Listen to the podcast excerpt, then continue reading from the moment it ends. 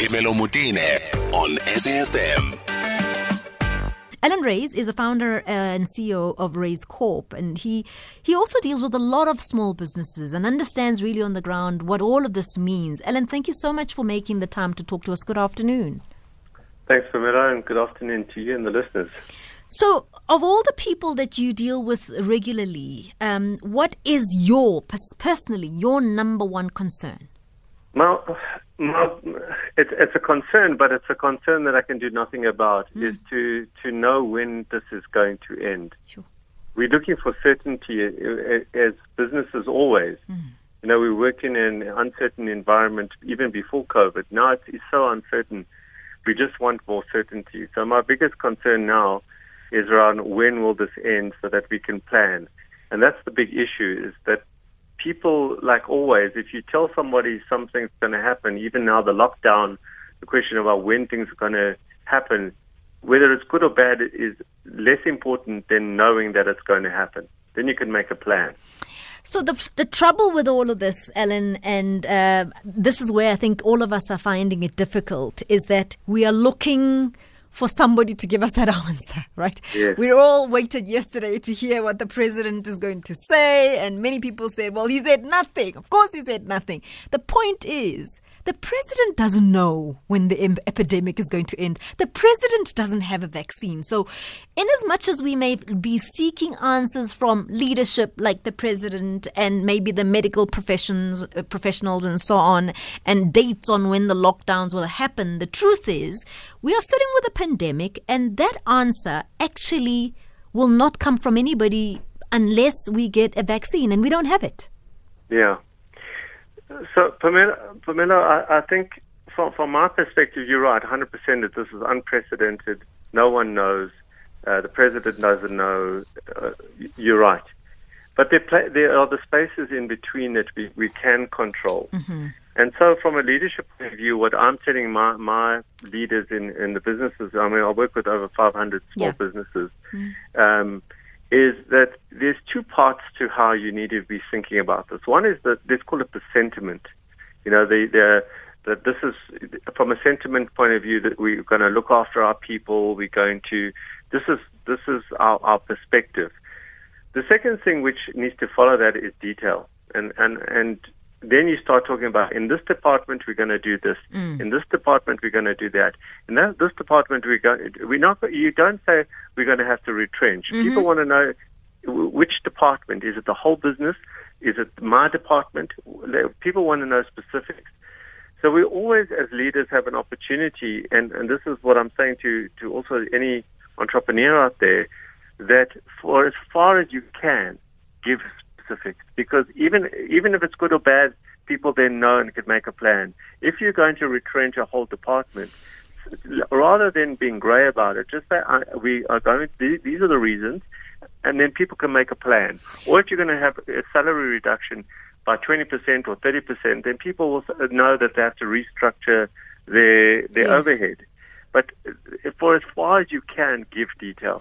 And that's really um, my message to our entrepreneurs. In a perfect world, Allon, I hear what, I hear exactly what you're saying. That's in a perfect world. But this is the reality of what we've been living with, right? So, for instance, if I were owning a small business and I employed five people, and as you said, follow what you've just said. Be transparent, tell people what your plans are, whether you can survive this, whether you cannot survive this, and so on. And I've been an upright citizen. I've been paying my tax. I've been doing everything. I have registered my employees at U I F and done everything the, by the book, right? Mm-hmm. And, and, and yet the other side of the hand doesn't follow through, which is what we hear. I mean, there was a lady who called here in tears who thought she got a whopping seventy cents from the U I F after having paid for so many years. So in other words, she she had everything in place. She had every intention in place to keep her staff.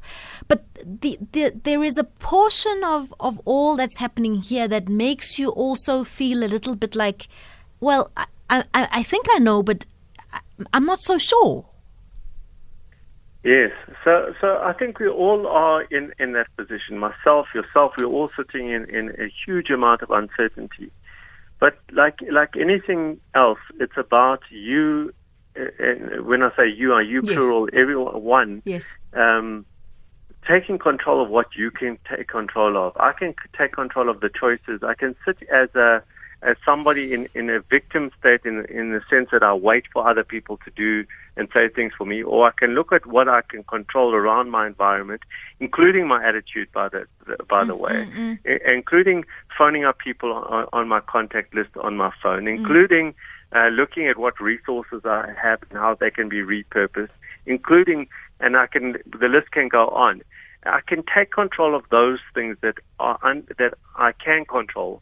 And then, just like the saying goes, and I have to let go of the things that I can't control. Mm-hmm. But what what is happening now is we are so focused on all the things we can't control because it's so big. Mm-hmm. And I understand it because I have my moments where I also, you know, sigh and go, "Sure, this is this is too much. You know, I need uh, I need an hour to lick my wounds now because the the the, the data is just so bad." But, but you've got to come back to the place that you can control. And once you're in that state, you you already it becomes a virtuous cycle, because then you start to move some pieces and see those pieces knock onto other pieces, et cetera. And and all of a sudden, opportunities start to present that because you're focusing there. But when you're focused on all the negative and all the things that you're not con- in control of, you can only get depressed. You can only feel exasperated. You can only feel like you you are in a total state of um, lack of motion. Like you just cannot cannot move. Like many people are saying, I, I want to do things. I just I just can't. You spoke just now about attitude, Allon, uh, and, and I'm I'm interested in, in what type of attitude one should be having at this point, because the if we look at the facts, and as you said, if you look at what it is that you can control, okay, you're a small business, and the reality is that um, you're a kind of business that is uh, that relies on a, on cash flow, high cash flows, mm. and um, in fact, generally you thrive, okay, so generally you move things around, whether you sell liquor, whatever it is, that, that that's the one thing, for instance, okay, and and what's what you know right now is that the regulations stop you from selling alcohol. That's what you know right now. Mm-hmm. What you know right now is that that cash flow has completely stopped coming in. So that's what mm-hmm. you know right now. Mm-hmm. What you also know is that in a normal economy, this is a good business, you know, mm-hmm. and you've done everything in your power to make it thrive, and it has been thriving. What we don't know is the other stuff that you spoke about. So in terms of the attitude and what you represent to your employees, do you then present the reality of, folks, actually, we've got nothing, okay? And um, we, we don't actually have anything, and I cannot pay you anything, and uh, I, you know, I've tried U I F, I'm not getting any pleasure, I've tried small business, uh, de- uh, uh, Department of Small Business, I'm not getting any joy, let's just go home. Or do you say to them, um, hang in there while I try fight the business, the small business department, and I fight U I F? What kind of attitude do you transfer to the to the employees? Do you become overly optimistic, or do you become very real immediately? It's both at the same time. So I'm going to give you a, a, a, a sorry. There's going to be a long answer yeah, to that that's because okay. it, it deserves it deserves a, a, an answer that, that's complex and more real. Yeah. So we have to, first of all, uh, what, what I say to the entrepreneurs is you have to go there. You have to go to the worst place ever, is that I'm going to close the, the business mm. down. In your head, you have to go there. So so I, I'm very much about being realistic, and this is not, you know, with the rose-colored glasses on. The times are really, really bad now. Let's be let's be real about that. They're bad. Yeah. And from, in my opinion, it's still going to get worse, just by the way, from, from an external point of view. Mm. I think a lot of the pain is still coming through the system. Mm. This is a system shock, and the system is recalibrating itself. Mm. And so all sorts of opportunities and, and, and dangers are going to present. We're seeing a lot of the dangers right now, but there's also a huge amount of opportunity. Mm. So let's go to the, the practical, the practical uh, stuff now that you can do. Mm. So I'm going to just share with you what I share with my entrepreneurs. Um, um, I I have got a, a title, okay? Mm-hmm. So I'm a I'm a bookkeeper, yeah, or I'm a hairdresser, or I'm a this. So I've got a title, and because yeah. I've got a title, we attribute a utility to me. If I'm a hairdresser, I cut hair. Yes. Okay. Yeah. If I'm a bookkeeper, I do books. Yeah. But the truth is that every single individual in your organization is not just a bookkeeper or a hairdresser or a this or a that. Their, their utility is broader than their label. Mm. So what, what I, I do is, uh, what I've done internally is I say, look, it's almost a skills audit. Mm. What else can you do? Mm. What else are you good at? What are you passionate about? What did you perhaps study? Let's look at your C V. Mm. You might be doing this for me now, but what did you do in the past? So mm. what other skills do you have? Mm. All of a sudden, I go from, let's say, an organization of ten. Yes. I come from a me- mental model that I've got ten people in my organization. Now I've got the equivalent of thirty or forty different skills mm-hmm. available to me. So now I've what I've called exploded my my skills base, okay. right? Because now I can repurpose those people in a different way. I'm going to give you an example yeah. now. Yeah. The second the second thing I do is I go, what resources do I have? Mm-hmm. And I often share this example with entrepreneurs. The problem with us as human beings is that we simplify things and we give them names, and then they have a single utility. So if I say to you a glass, you say to me, I say, what do you do with a glass? You drink from it. You drink liquids from it. Mm. Um, But a glass mm.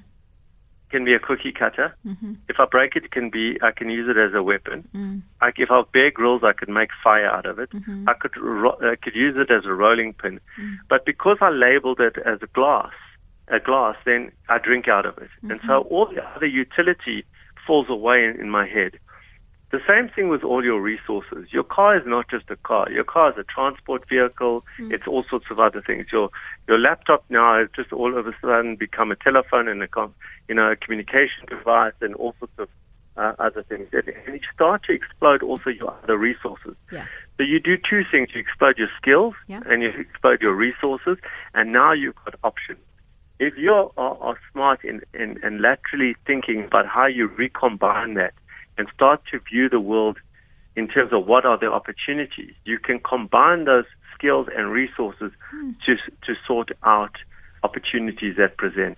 But if, coming back to my previous statement, you're in a, in a state of mind where it's all bad and, and mm. this is bad, and you're right, you're one hundred percent right. It's not that you're wrong and I, that everything's good. You're right. But that does not serve you getting out of it. It doesn't serve you to... To, to focus on all the negative. It serves you to pull yourself out of that yeah. and then start looking for opportunity and then combining your resources with the skills in order to do something. I'm going to give you a real example. I want to, this is a great example. Yes. A plumber. Yes. A plumber who can't plumb. There's a plumber who says, look, I can't get out there. Yes. He says, but I know how to plumb, and yes. I've got a computer, and I've got a phone, yes. and so I can teach people how to actually do their own plumbing. one hundred sixty, this was about two weeks, two weeks ago, he had yes. one hundred sixty-seven thousand followers on YouTube, yeah. which he was getting revenue now from, from YouTube from, from. There's a plumber who's actually become almost like a celeb because he, he, he repurposed his skill together with his with his computer and a, some light and, and a phone and, and became a celebrity. I mean... You know, I mean, you say this and, and I'm chuckling a little bit because, I mean, you, you, you've, you've given us, if if we were to be optimistic, we, we would say it's also a time for great opportunities, right? I mean, whether you are ready or not is besides the point, but it is time for opportunities. I suppose what, what it also requires, though, is an adjustment because that plumber who's become a celebrity, the truth is that they're not making the same amount of money, but they, they can adjust, okay? Yeah. And yeah. I'm thinking to myself now for, I mean, I'm now obviously preoccupied with the hairdresser we spoke about earlier, but I had noticed something before, anyway, for about a year or two, Um, which I thought was fascinating every single time I went to the hairdresser. And I kept saying to my hairdressers, this is now a new phenomena, right? So what I had noticed is my hairdresser, um, whether there would be six of them in the salon at the same time, but the percentage of real human beings in the salon was about twenty percent. It was, for me, quite a shock to my system. But they were busy. You know what they were doing? They were doing what? wigs. Mm. They were they were doing up people's wigs. So somebody mm. would come and drop their wig and mm. leave and come back and pick up the wig, which was washed mm. and styled and all sorts of things and whatever. And it became it. And I kept saying to my hairdressers, oh, my gosh, you know, when was the last time? How many of you actually get to touch real hair lately? Mm. And so what I'm thinking is, you're right. I suppose it's not all doom and gloom. And suppo- and maybe it's time, even though we're not ready, to jump very quickly to that new phase of what new life will be like going forward. Because mm. I'm sure if someone said, okay, look, we are on lockdown. I'm not allowed to trade, but I can certainly wash a wig in my house, mm. right? And uh, we can still deliver, which the government allows us to deliver goods. I will just drop and deliver your favorite hairstyled wig at your house, and then you send the old one or the one that you need to be zhuzhed up, and then so on. I'm just making an example. That's a great, great example. I'm going to borrow that example. It's a phenomenal example. That's exactly the kind of thinking that we need. It's exactly the, the, the it's a wonderful example. Ah, uh, listen, we can talk all day, and I think there's a lot that we can talk about. But thank you so much for making the time, Allon. Thank you. Really appreciate the time you've given us.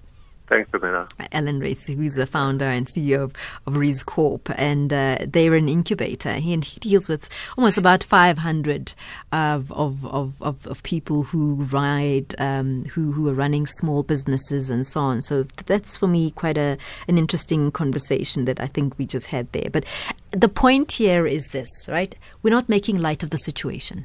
That's that's the point I want to make. We're not making light of the situation, but I, I often find that if If you seek the silver lining, oftentimes you'll find it, okay? And right now, lots of people are desperate. Lots, lots of people are feeling helpless. And I think part of our job is to see how we're going to pull all of us out of this deep hole, okay? So that's why we're having this conversation. I'm not at all making light of the conversation and, and, and the troubles that we're in, but just maybe, just maybe you will think about it differently this time. And just maybe something will spark in you to say, ha, maybe I could do it this way. Just a thought.